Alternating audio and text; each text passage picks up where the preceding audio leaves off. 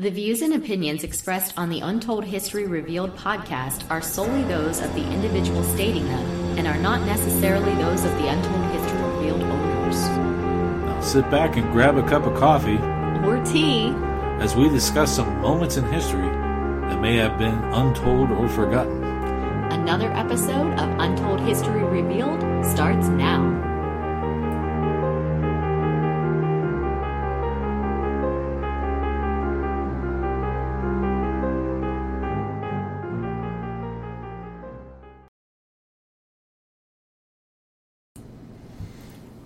Well, hi everybody. Uh, this is Sean Donnelly, uh, your host of Untold History Revealed. And I'm Marianne Donnelly. I am your co host. Uh, tonight we're going to be talking about something that is uh, kind of interesting. Have you ever heard of the Japanese fire balloons? A little bit. How about another term for them is uh, fugo? I have heard of Fugo. You've heard of fugo? I have heard of them. a lot of people haven't heard of these, and there's a reason why. We'll get to that here in a little bit. but, Okay. um, basically, this is uh, it was a pretty uh, interesting attack on the United States during World War II. That, like I said, a lot of people didn't hear about it, but some of these things are starting to surface, and uh, we'll get to talking about that here in a little bit as well. Um, so, uh, just to kind of introduce who we are a little bit, uh, Marianne and I are the owners of Dark Shadow Ghost Tours and Panic D, um, and we do a lot of research and things like that for um, uh, another radio show that we're on, uh, Beyond the Edge Radio with the Haunted Spotlight, and for our social media for our other websites. But a lot of times, um, some of the things that we reveal and uncover uh, might not lend itself to be paranormal, so we just kind of keep those little things to the side. And we decided to create this podcast just to bring out some history that maybe people haven't heard about, and uh, just to kind of have a little hobby on the side. Like we need more things to do. But- Yeah, we sure do. So this is episode number four, actually. it's number four? Yeah, we're on number four. We've been doing this for four weeks now. Okay. starting to get some followers. Um, starting to build up our fan base a little bit. You can find us on untoldhistoryrevealed.blogspot.com. Uh, we're also on Facebook and Twitter and Google Plus and Tumblr, and we're on Podbean. That's where we're broadcasting this out of, and a couple other services. We're also on iTunes now. Check that out. Ooh, yeah. So, anyways, back to the topic for tonight. You've heard of, uh, you know, you know about the attack on Pearl Harbor, right? Oh, yes, absolutely. I, I don't think there's actually too many people who haven't heard about that one. If they are, then they're either really young or they have been sitting in themselves cave. locked in a cave for quite some time. Yeah. And you know what happened after the attack of Pearl Harbor? What, what the you know, United States? Do you want to talk about that a we little bit? we fought back a little bit. You know, we uh, went ahead and prepped and prepared, try to do a strike back on them that might be just as damaging to them as theirs was on us. And uh, I believe that's where the Doolittle raids came in, yes, that was in 1942. 1942. was the Doolittle raids, and then from there, it kind of the bombings on Japan escalated. Um, the United States was bombing Japan like mad, and was wiping out cities left and right. And uh, the Japanese government basically said, "Hey, we need to retaliate here, and we need to attack United States on their soil." Again? Problem was, is they didn't have the resources. They didn't have the the means to create a uh, military device, so to speak, that would be strong enough to come across the Pacific Ocean and do its job. So they got all their scientists together and they came up with these uh, balloons that Yes. were um, pretty uh, pretty interesting engineering marvels actually this is before circuit boards and things like that but these balloons that they put together were designed and calculated to actually go from Japan across the Pacific Ocean using the jet stream and come into the continental United States and drop their payload. Amazing.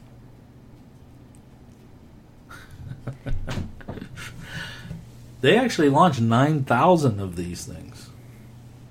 That's a lot. Yes. How many of them made it over?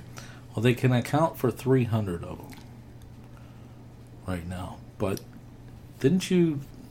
You have an article over there that they just found some a yeah, couple years ago. uh, about Found a couple year about a year ago or so, they found one of them, and uh, they found it in uh, British Columbia. Uh, it was some uh, forest individuals, people who were working in the forestry industry and so forth. Um, the foresters found it. It was half buried, uh, but it was still pretty well intact, and so they were able to find out a lot more about them through that.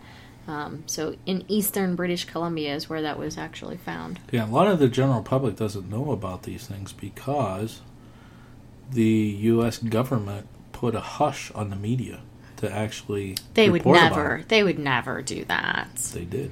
Wow. They did. I'm going to talk about that here in a Yeah, but bit. these things were pretty large, though. huge. About thirty-three feet in diameter. That's pretty pretty Yes. big. Yeah. Yeah, I, I would say we would have seen them coming. So it's uh, interesting that you know so few were actually identified. Yeah, well, if you're out there hiking, and I'm going to describe them here on our podcast, but if you know, stay away from them if you find one of them because they could still be armed uh, to go off. But all right, so uh, let me give you a little bit of background. Like I said, they brought all their uh, scientists together and um, calculated that these balloons would need 35 sandbags to make it across the Pacific Ocean. And there was a actually a Japanese scientist, and I don't have his name, and if I did, I couldn't pronounce it anyways. But um, he's the one that don't actually discovered the jet stream Okay. and how the jet stream would work. Well, the way the the balloons were engineered was they had a flap at the bottom of it. They uh, would you say they were thirty feet Thirty-three wide? feet wide. 33 feet wide. diameter.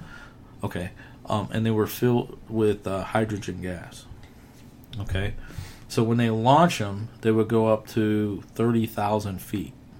And if they would go up, above that, they had a barometer switch on them that would open a flap on the bottom and release some of that gas so that they would come down to 27,000 feet. When it hit 27,000 feet, there was another barometer switch that would drop an airbag the ballast, it would make the balloon go back up to 30,000 feet. So they calculated it would take 35 of those airbags to reach across the Pacific Ocean to hit United States.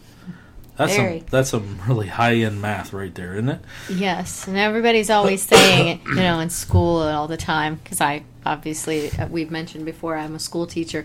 When are we ever gonna need to know any of this? When are we well, ever you never gonna know. need to know math? You never know when you're going to use these different things, but there's always something somewhere along the line. Will there will there be countless things that you don't necessarily use in your lifetime?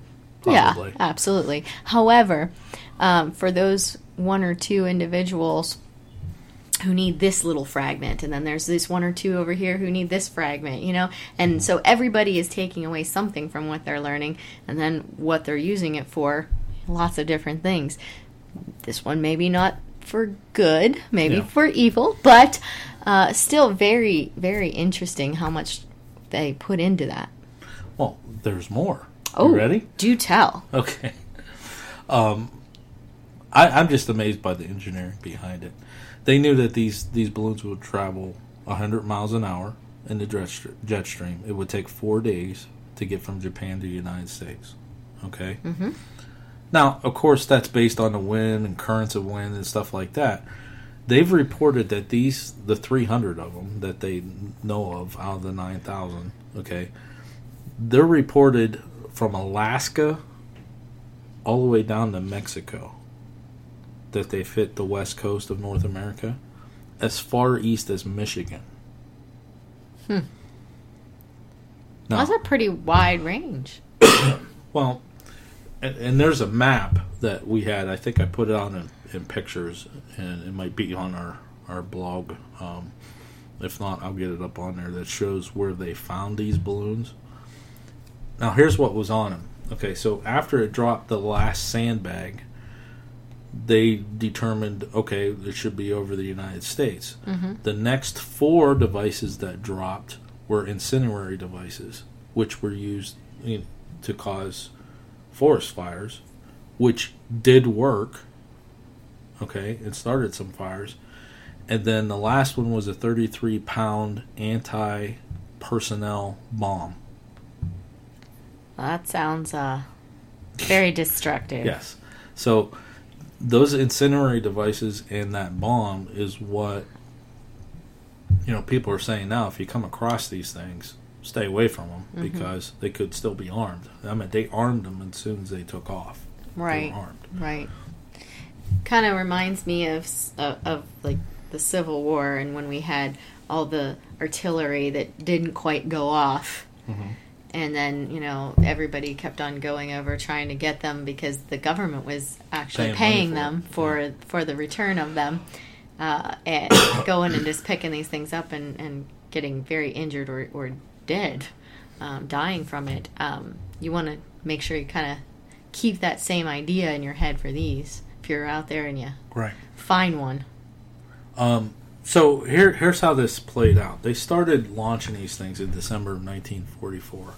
Now, after the third one kind of hit the U- United States, uh, you know, the government got involved, and they got one of the sandbags and sent the sand to Butte, Montana, to have I've it been there. analyzed. Okay, they had the sand analyzed and determined it came from a beach in Japan. So they knew that it was Japan that was launching these balloons. Okay? that is very exciting to me. yeah. Now Forensic originally they thought that they were launching them from submarines. Okay. Okay, because how could they come across all the way from the Right. Pacific Ocean, you know, so on and so forth. But then later they determined, you know, because they were patrolling the, you know, the Pacific and along there, and there's like, hey, there's no submarines. Where these balloons are still coming in, you know, Right. they determined they were launching them from the mainland, Japan. Were there any reports of like uh, that, that you found? Were there any reports of like uh, aircraft find you know reporting them? Well, actually, once they figured out what was going on, um, the military took a unit. I actually have it written down, and it was a unit that was basically declared inactive. Okay. Um, and they they reactivated. It was the 550 555 airborne unit. Um, they had them retrained and reactive, and they became um, smoke troopers, where they would jump in and work on the forest fires that these things were causing. Then they also had uh, units that were um, stateside, but uh, military planes that their assignment was to patrol and look for the balloons and shoot them down. Okay. You know, um, so this went on from December of '44 to April of '45. A little bit of time. The reason why they did it at that time frame is because the jet stream was in place during the winter months. Nice. You know, so they stopped after April of '45. And they never picked back up again, or they've got no, found out. because because they had no idea whether it was working or not, since the government put the hush on. So they thought it wasn't working at all. They had no clue of knowing because there was So they nobody reporting Might about have thought it was balloons. a failure and they didn't Now, do it anymore. local police departments and things like that, they knew about it. hmm Okay, and and if there was reports, hey, we found this thing to the police department, they knew what it was and how to deal with it.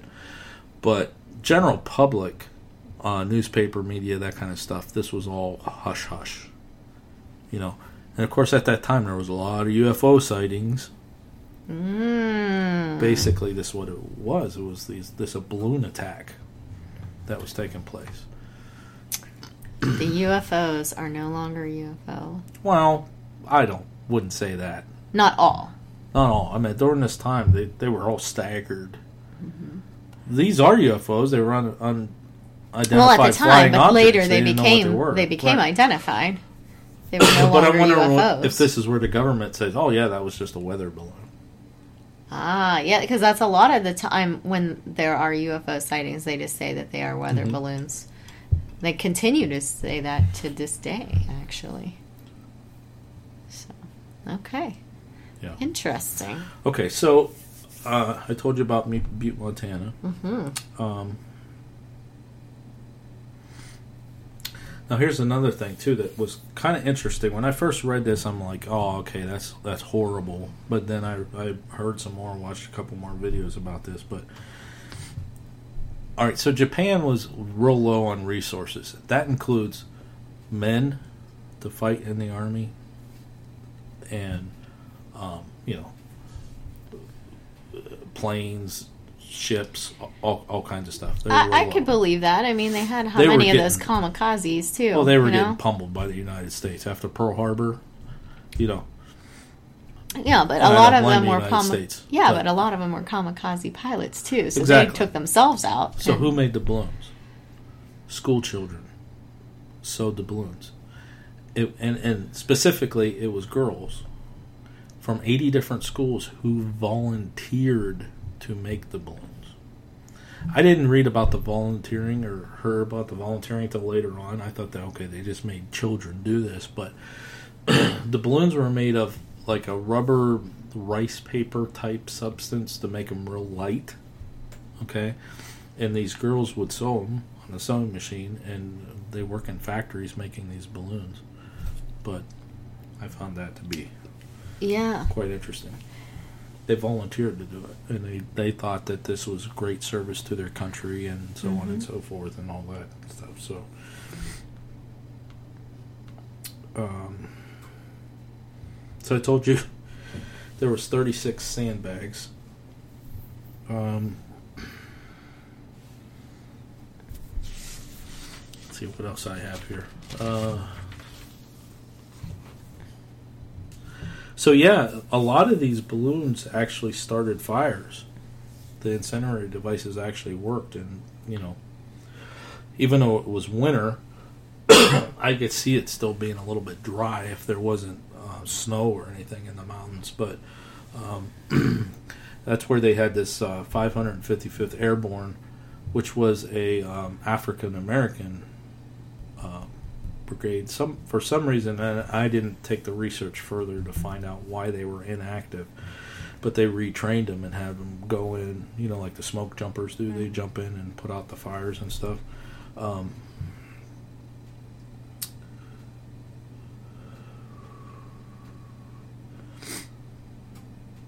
now, the reason, the purpose behind this was that Japan thought that Pearl Harbor was such a success for them since they caught us by surprise and created um, panic and chaos. So they thought by launch secretly launching these balloons over a period of time, they'd do the same thing. they would do the same with the American public, which would make the U.S. military slow down. You know, would affect the U.S. military. But I don't think they realized the actual disconnect of military and actual citizens. And you go off to the military, and it's like, okay, every once in a while you talk to home, especially if you're in active duty. You know, you're right back. Yeah, it's a little So- bit easier today with technology, but back then, then. yeah, it was much more difficult for communications. I mean, you'd have to wait for that letter. You'd be a couple weeks sometimes. Yeah. Um, I, I'm still uh, the engineering behind this, the way it, that it worked. Um, those switches, the the barometric switches, when it would, you know, the balloon would drop down to twenty seven thousand feet, it would set off a charge to drop a sandbag. Um, one of the videos that I was no, maybe it was something I was reading. they said they had to time it so that immediately it didn't arm the next sandbag. You know, it had to wait a while to arm the next sandbag so that the balloon went back up. Um, so they used a fuse and timed the fuse based on the barometric pressure on how fast that would burn and all that other stuff to arm the next one. And it was was all ran by a battery that kept track of and this is 1945 44 45 it's just amazing It um it never ceases to amaze me all the things that we did with such little technology back. this is pre-circuit boards Right. I mean, you know now they could come up with there are like so many things. Yeah, but there's so many things that we literally used our brains. We figured it all out. Now we, to me, as a population, we are using our brains less uh, as a whole. And we're, We're relying, relying on that on technology. technology, rather than to think these things through. I can't imagine my thinking this stuff through or my students thinking any of this th- through to to design this stuff. Yet there are still people who are doing it. I'm not saying that we don't at all uh, but there's so many people who are not using their their brains and things like that the way we did before. I mean just this is just amazing that we came up with this stuff way before the technologies that we have today. Just the mathematical calculations alone would be it, it gives me a headache thinking about it. Mm-hmm. the math involved behind this.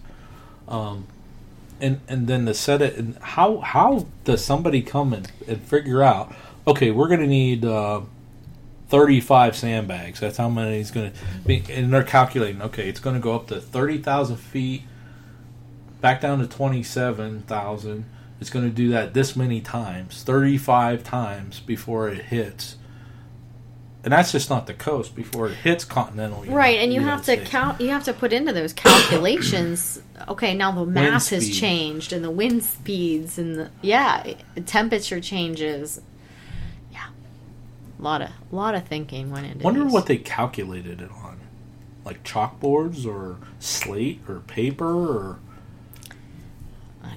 wow that was a lot of calculation though It's crazy. Um, so if you've heard about these things before, or if you're actually from the Pacific Nor- Northwest and heard about them, uh, drop us a line. You can actually go to our uh, blog page and you can send us an email through there or through social media, whatever. Uh, leave us a comment and uh, tell us a little bit what you've heard about them if you if you have heard about them. Um, and then we'll, we're going to take a little break here. When we come back, we're going to talk about a couple of these where they've landed, and it caused some. Well, one is could have been potentially catastrophic, and another one um, there were some casualties. okay So we're going to take a quick little break, and we will be back here in a little bit.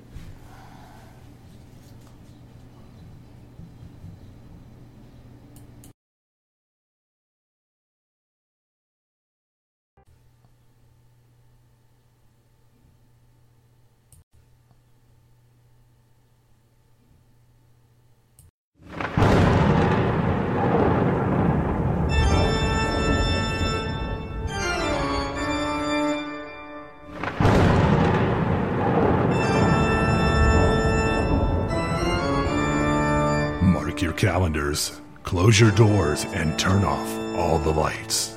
As twice a month, BTE Radio brings you a new episode of The Haunted Spotlight. Sean and Marianne Donnelly of Dark Shadow Ghost Tours dig deep into the archives of the Panic D database and take you inside a different location with each new episode. Learn the rich history and hear the paranormal claims of some of the most infamous and unsuspecting locations from around the country. Ever wonder what roams the property or lurks behind those closed doors? Curious about the true history of that creepy house that sits down the street? Want to know what evidence a paranormal investigation group may have captured? Then find out every other Sunday and tune in to BTE Radio for another chilling episode of The Haunted Spotlight. If you dare.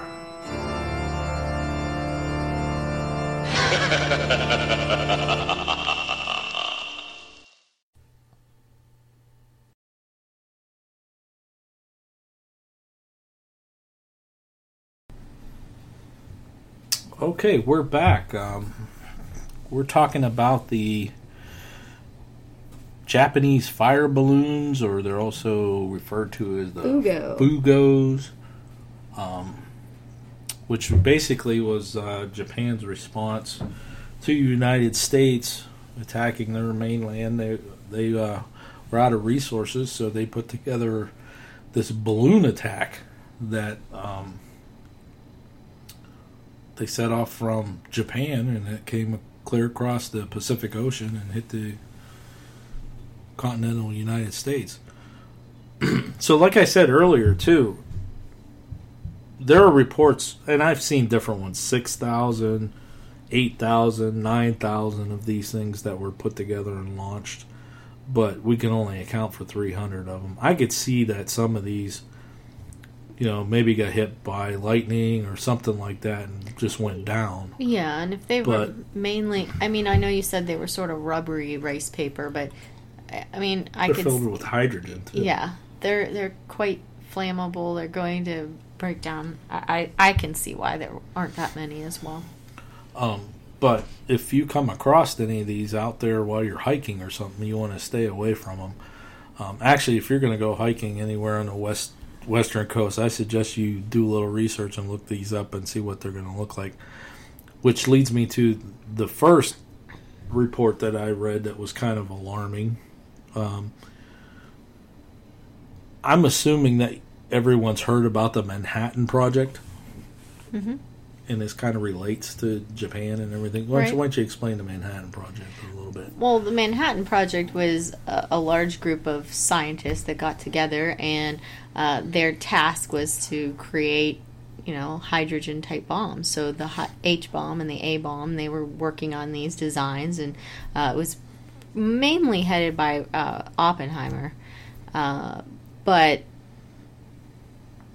they didn't really pay attention to what they were making. I mean, they knew they were making these bombs, but they didn't really realize how destructive they were really going to be, you know, what they were really going to be used for. And I know Oppenheimer, for example, he literally later on he regretted his participation in it simply because of how they how his work was used. Mm-hmm. So, I mean, I know that's that's something that he he really did say he regretted um, making this destructive piece, but uh, basically that's I mean it was a, a large group of scientists, and you know Einstein was working on it, and Oppenheimer, and a whole slew full of other ones, but those are the two main like real big names. There's also a guy named Kellogg, I think, that was working on it, and So basically, they they invented the bomb that was dropped on yes, yes, the Hiroshima, Hiroshima, Mm-hmm. whatever, right, that ended World War II. correct, Okay, and they were hydrogen bombs, yes. Right. and these balloons that we're talking about had hydrogen gas in them, right? Well, the H bomb had hydrogen in them. The Okay. A bomb was slightly different. One of these balloons landed not far from the factory where they were working on the Manhattan Project and took out the electricity in the entire area. Wow.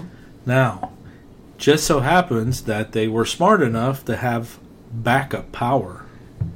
If not, the reactor would have went off and we wouldn't have had the Manhattan Project, We would have had something slightly different. which wouldn't have led to the end of Right. World War II. So that's kind of interesting. Yes.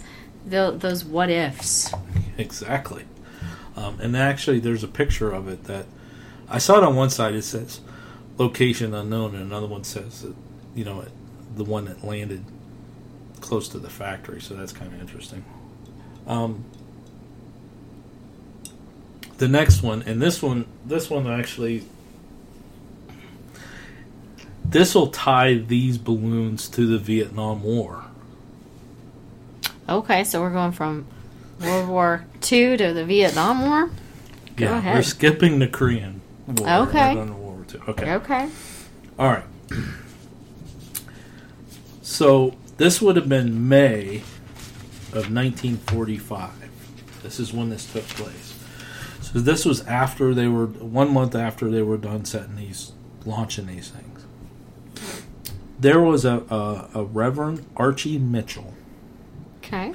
in Bly, Oregon, Oregon, B L Y, Oregon. Okay. Okay. him and his wife were expecting a child. She was five year- uh, five months pregnant, twenty six years old. Okay. So this is May. I'm assuming the weather was nice out, and they invited five children to go with them to the lake um, to go on a picnic after Sunday service. And it sounded like from the reading that this was something that was common for them to do. They would just take some of these kids out and then have a picnic with them and everything. so they did that. They go out to this lake, and the kids get out, and the wife gets out, and they go run into the spot where they're going to have the picnic. And um, Reverend Mitchell said, I'll be right there. Just let me turn the car around, park the car. Well, he gets out of the car, and his wife yells to him, Hey, come look what we found. And he starts walking to him and moments later explosion.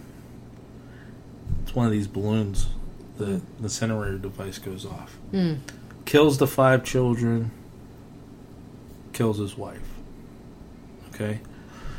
There's actually a, a, a stone monument that's at that location because they were the only civilians that were killed on the continental United States during World War II and that was only casualties reported from this attack. And they think that you know they just they saw it there, it was laying there, and maybe one of the kids went up, was kicking it, and see what it was, and it set it off. Hmm. So Yeah, that's very tragic. Could be. But Reverend Mitchell, Oh, oh yeah, there's more. There's more. Later on, he remarries, and he becomes a missionary during the Vietnam War. And him and his wife, and I think it's three children at the time, different ages, they go over to South Vietnam and they're in a, a leper camp Okay. which gets invaded by North Vietnamese. And him and a couple other men, uh, missionaries, said, "As long as you leave the wife and children alone, we'll come with you." He become became a, a POW.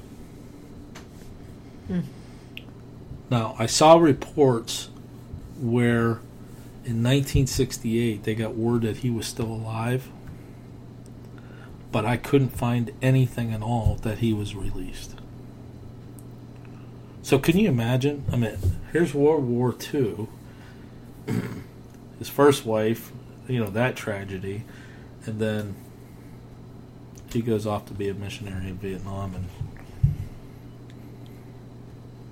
you know those are some of the pictures. I don't have them up there yet, but um, so yeah, That's very sad. You know, I I mean, the beginning of it is just sad.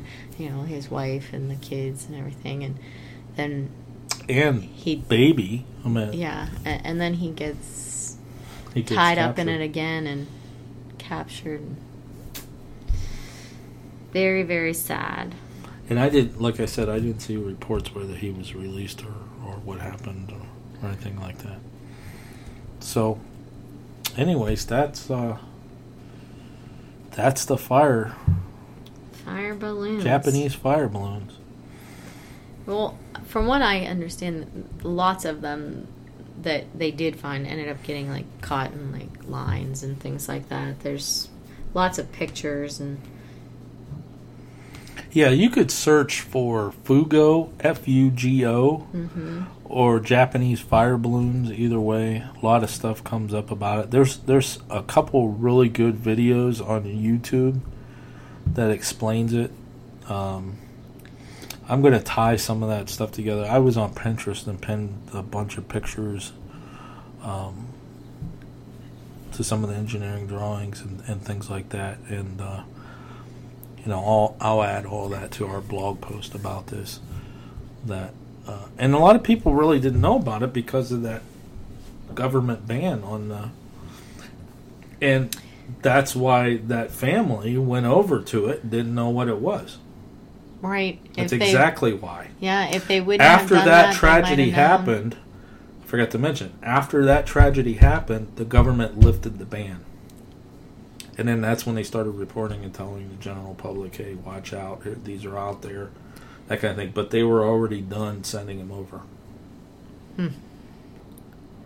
And and just to think that you know that could have been avoided if they would not have just. Oh, yeah, if she would have read the papers, oh, I know what that is, get away from it, kids. Just something that simple. Right. You're talking six lives, you know? Yeah. And and that kind of goes to things that people are, are concerned about today, and, and you know what does what is the government keeping from us? You know, the government often does things for our benefit. They want to make sure that we don't, you know, get upset and we, you know, don't worry about things, and they're going to protect us. But But do we need to be protected Yeah. from ourselves? we're or not? adults. Let us know what's going on. You know, I mean, it, this is one prime example where lives could have been spared if they would have just let us know what was going on. At the same time, though, would they have continued sending things over? They're like, oh, it's working. They're getting there, you know? Well, I think, you know, it, if they would have found out Japan that, oh, hey, it's working, I'm sure we had the resources to patrol the coast and shoot down a balloon moving 100 miles an hour. You know what I'm saying? With a fighter jet. Uh, I don't think that would have been an issue. Well, I don't know. We have fighter jets. I mean, we had the planes. I don't know. Fighter, fighter plane, you know what I'm talking about. You know what I mean. But, yeah. um, I mean, I don't know. We did have a lot of our resources that were drained as well, but we would have had a lot of civilians who could at least have been watching for them and noting where they are and kind of being the eyes and ears for the military to kind of say, "Oh, hey, I saw one flying in this direction. There's Go check it out." There's reports on YouTube where they saw them over Denver. Uh, they saw them, like I said, they they they went clear into. They Michigan. found some, I think, in Alaska and Oh yeah, uh, all over Nebraska. There were a lot of them. I think in Ne- in Nebraska. I think they said they found seven of the three hundred in Nebraska. Yeah, That, that was a. I mean, not just the way that jet stream would have changed yeah. once it got over the United States. So, um, that kind of wraps up this uh, podcast. Is it over already? Yeah, we're over an hour. Really? Oh, time flies when you're having fun. You're sitting there looking for more stuff to talk about. We gotta, I we know. gotta fill in time. No, we're we're over an hour. Wow. Actually, five o'clock would have been an hour. Wow. Okay. Well, if you have I any think. information on it, then uh, no, no, we got to go to five thirty. We got twenty more minutes. See, I thought that you had. yeah, we got time. twenty more minutes. I was gonna say, I thought it went faster than usual. Gee. Hey, don't mind. It's been a long school year. yes, yeah.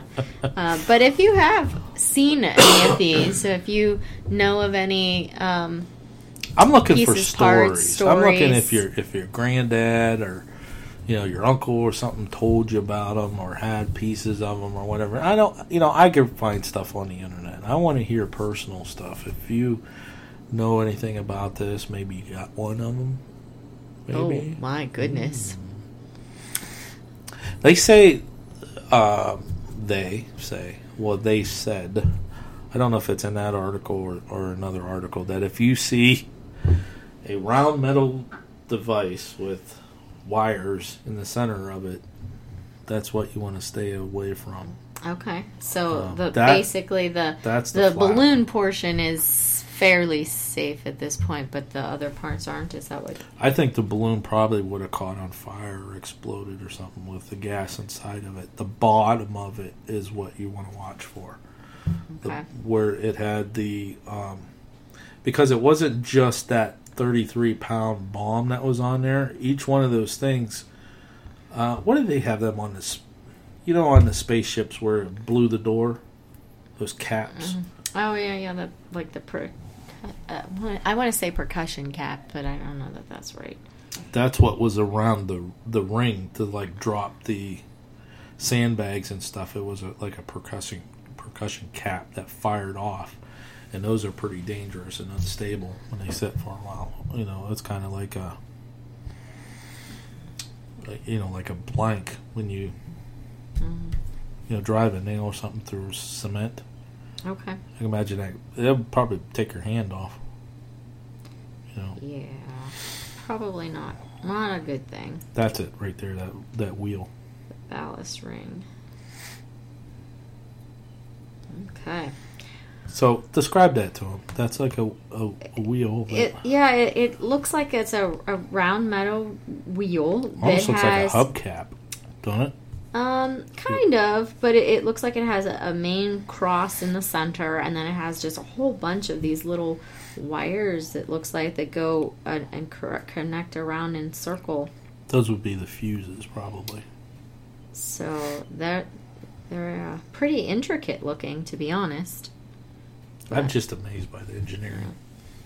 You know, to think something like that up. Absolutely. Absolutely.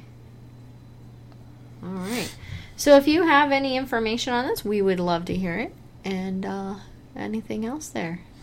No, I guess we could cut this one a little short. That's we were okay. a little long the other day, so I think we're all right. Yeah. We were longer last time. All right, so we're going to keep trying to do these and put them out at nine o'clock every Wednesday. Um, we may run into a couple over the summer. We might have to skip that uh, unless we do them ahead of time. We, we can just know. we'll plan. We'll, We'll plan, plan. ahead. We'll plan ahead. Um, you can also catch us every other Sunday on Beyond the Edge Radio with the Haunted Spotlight. Uh, or you can stop on over to Dark Shadow Ghost Tours and find out what we got going on there. And you can take a look at uh, panicd.com, the database of almost 800 different locations in the United States with uh, documented paranormal activity. Um, I think that's all of our sites. Okay, and if they're not if they're not doing anything exciting on uh, May 28th, then uh, and they're in the local area to uh, Youngstown, Austintown, Ohio, uh, if they would uh, like, they could join us and meet us in person uh, at the uh, Mahoning Valley Paranormal Conference, mvparacon.com for additional information. They can Right. come and meet at us. The Austintown Senior Center, 10 to 6, May 28th. I did play that commercial because that's like Saturday. I So- know. I know it's coming up. All right. Well, that will wrap it up for us tonight. That wraps it up. All right. Well, thank you for listening and join us next week for another edition of Untold History Revealed. All right. Have a good night.